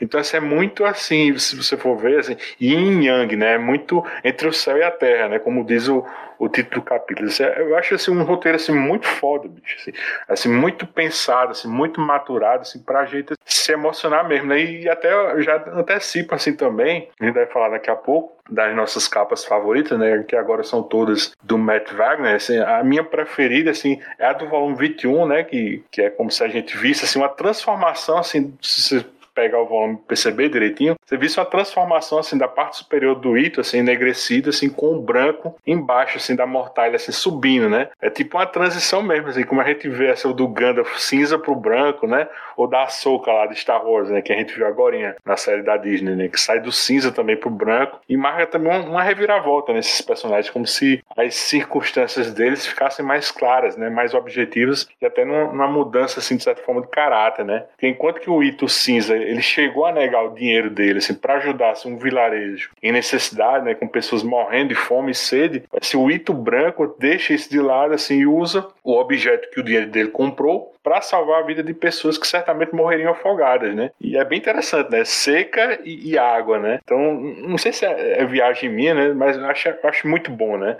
Fazer essa leitura assim com um pouquinho mais de bagagem assim, de vida assim nas costas para a gente ver as coisas com, com outra visão de mundo também, né? Enfim, eu vou passar a bola para vocês também. Vocês também quiserem falar também as capas já de vocês favoritas, mas enfim. Não, eu concordo plenamente, cara. Eu acho assim, é rico pra trama, né? Por pior que fosse o Ito e, e o propósito e, e a Befumador, ele não conseguiu ficar parado e deixar milhares de pessoas morrerem, né? Porque o que o Abenokai fez era mais do que um vilarejo, ia destruir uma das partes mais populosas de Edo e, e vários trechos abaixo, assim, era realmente um massacre. Tanto ele quanto o Hitsudo se unem para evitar que isso aconteça, né? Então é, é uma reviravolta que ninguém esperava. Você pode falar de tudo, de karma, de confucionismo, mas é legal, cara. É um negócio assim, uma, é uma total quebra de expectativa. Você acha que eles chegaram no ponto definitivo e de repente você é surpreendido com uma atitude dos dois, igual a gente falou, né? Resgatando os valores samurais dele que tinham se perdido ao longo dessa tragédia deles dois. E já falando da, das capas, eu concordo contigo. Eu gosto bem mais dessas capas do que da, do, do nosso recorte anterior. Eu gosto até da 20 pela perspectiva, né, de você ver o Ito, né, não pela visão dele, mas assim da visão dos adversários, como se fosse o, os ninjas em cima da árvore vendo ele o Daigoro passar. Mas eu acho que todo o simbolismo da 21, da roupa dele, né, do kimono dele virando a mortalha, eu acho que é insuperável, cara. Desse recorte, a capa da 21 é a minha favorita mesmo. E aí, Reginaldo? É só essa questão aí que, assim, eu acho que se ele ganhou essa consciência aí de abrir mão um pouquinho da vingança ou de resgatar a honra, né, recuperar o branco aí. Eu aceito o Itogami se tornar, né, o objeto de vingança puro. Eu aceito ele ou pura vingança e vou morrer e vou levar todo mundo, inclusive meu filho, ou então ele tinha que arrumar um jeito de salvar o filho, porque mais do que salvar Edo inteiro, salvar a cidade, ele tinha que priorizar salvar o filho. Né? A verdade é essa, porque é assim, é só por causa que é uma história. É realmente é bonito para a história, serve para a história, mas um pai de verdade o que ele faz é pensar num jeito de salvar o filho e não dar, dar um rojão pro menino, né? Se vir, se vira aí que nós vamos, se eu morrer, você acende aí o pavio e mata todo mundo, que não é, não é bem assim, né? Assim, eu acho que é bonito, serve para a questão lírica da história, mas eu preferiria ele mais impassível aí até o final é vingança e acabou. Ensinei meu filho a ser assim porque nós vamos até o final desse jeito. Não gostaria de ver ele nessa. No... Que é o que está acontecendo. Não estou discordando de vocês, não. Não é isso, não. Mas é uma questão da história, né? É uma história bonita que eles decidiram escrever assim e vai desse jeito, né? Mas eu torno a dizer que é uma coisa que eu sempre, cara, eu sempre que eu li Lobo Solitário, eu tive essa questão, cara, de realmente o pai levar o filho para morrer e não pensar em, sabe, falar assim, não, tudo bem, eu continuo minha vingança, mas eu vou dar um jeito nesse menino aí para ele sobreviver e a vingança é minha, não é minha junto com ele, mas não é, não chamaria, né, Lobo Solitário e Filhote, né, que é o nome da história, só a gente é que chama de Lobo Solitário, né, né Lobo Solitário e Filhote, né, tem a continuação. E, e a gente já falou também, né, que se fosse só o Itogami, a história não, não teria a mesma graça, né? A gente, inclusive, a gente né, tem um finalzinho né, essa edição. Tem o Daigoro sozinho procurando o pai dele. Ele vê no meio do campo de batalha, ele reconhece a espada do pai e a espada do Retsudo, as duas estão enfincadas no meio do campo de batalha, porque os dois foram fazer cumprir a missão de explodir, né, o topo do morro. E aí realmente confirma aquilo lá que a gente tava falando, porque eles atravessam essa inundação que tá super gelada, né? Então os dois mais o importador lá das bombas e o importador morre no frio, né? Ele se afoga, né? E os dois continuam a andar, a passar, porque eles são realmente, eles não são humanos normais, eles são samurais, né? A questão da honra é como se fosse um aditivo para eles, né? Como se fosse uma, uma coraça, né? E eles sobrevivem a tudo porque eles são samurais. Então, é assim, é muito legal, né? E até no final, a hora que eles acendem, né, as bombas, eles se despedem, um desejando que o outro sobreviva, para eles concluírem essa, esse confronto, que é muito legal você ver, né? E o Daigoro fica perdido do pai, eles não se encontram, né? Então a edição termina com o Daigoro sem encontrar o pai dele no meio dessa inundação que a, edição acaba de forma incerta, deixa você numa expectativa para você ler a sequência. Que você não sabe o que aconteceu com o Itogami, você não sabe o que aconteceu com o Retsudo, você não sabe o que aconteceu com a Benokai, né? Aquela coisa ruim, você não sabe se está viva, se está morta, né?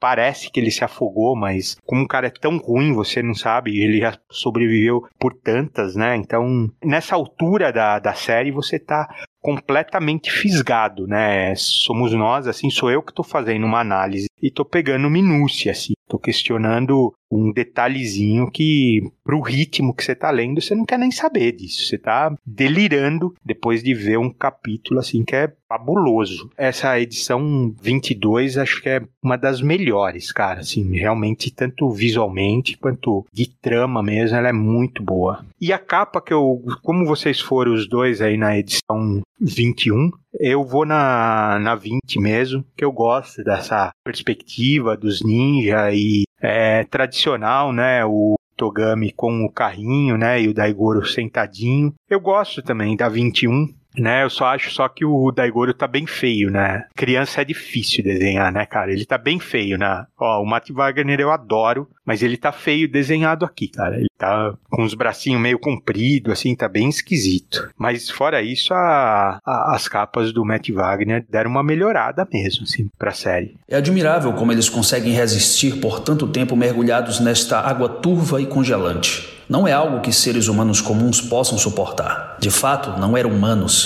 só mesmo sendo um lobo, ou apesar de velho, um tigre. I look good in the glass pack. I in me. I look good in metallic silk wrapped around blackout tees. I skirt along the horizon.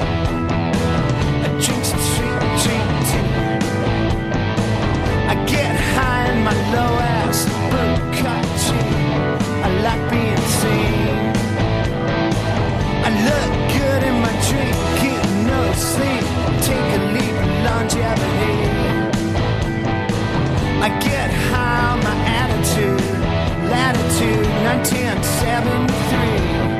Então é isso, nós vamos ficando por aqui. Os escapistas estão no Spotify, iTunes, Google Podcast, Deezer, Amazon Music ou no seu agregador favorito. Se você quiser registrar sua opinião sobre qualquer podcast da família Escapistas, é só dar seu pitaco no Twitter, arroba os escapistas. Se você gostou do que ouviu, assine o nosso feed, registre seu comentário no iTunes ou no Spotify, dá um streaming pra gente. Isso ajuda o podcast a ter mais visibilidade na podosfera. Quer ajudar os escapistas a manter esse trabalho? Compra teu Lobo Solitário, livros, gibis, Blu-ray, qualquer coisa, através de nossos links e banner no site. Eu, eu, gostaria de agradecer a esses meus amigos tão explosivos quanto um balde Tontequirais. Valeu, Mauro. Nossa. Bora, Reginaldo. valeu aí, valeu. Um abração, pessoal, e até o próximo Os Escapistas. Wake up, wake up. Up on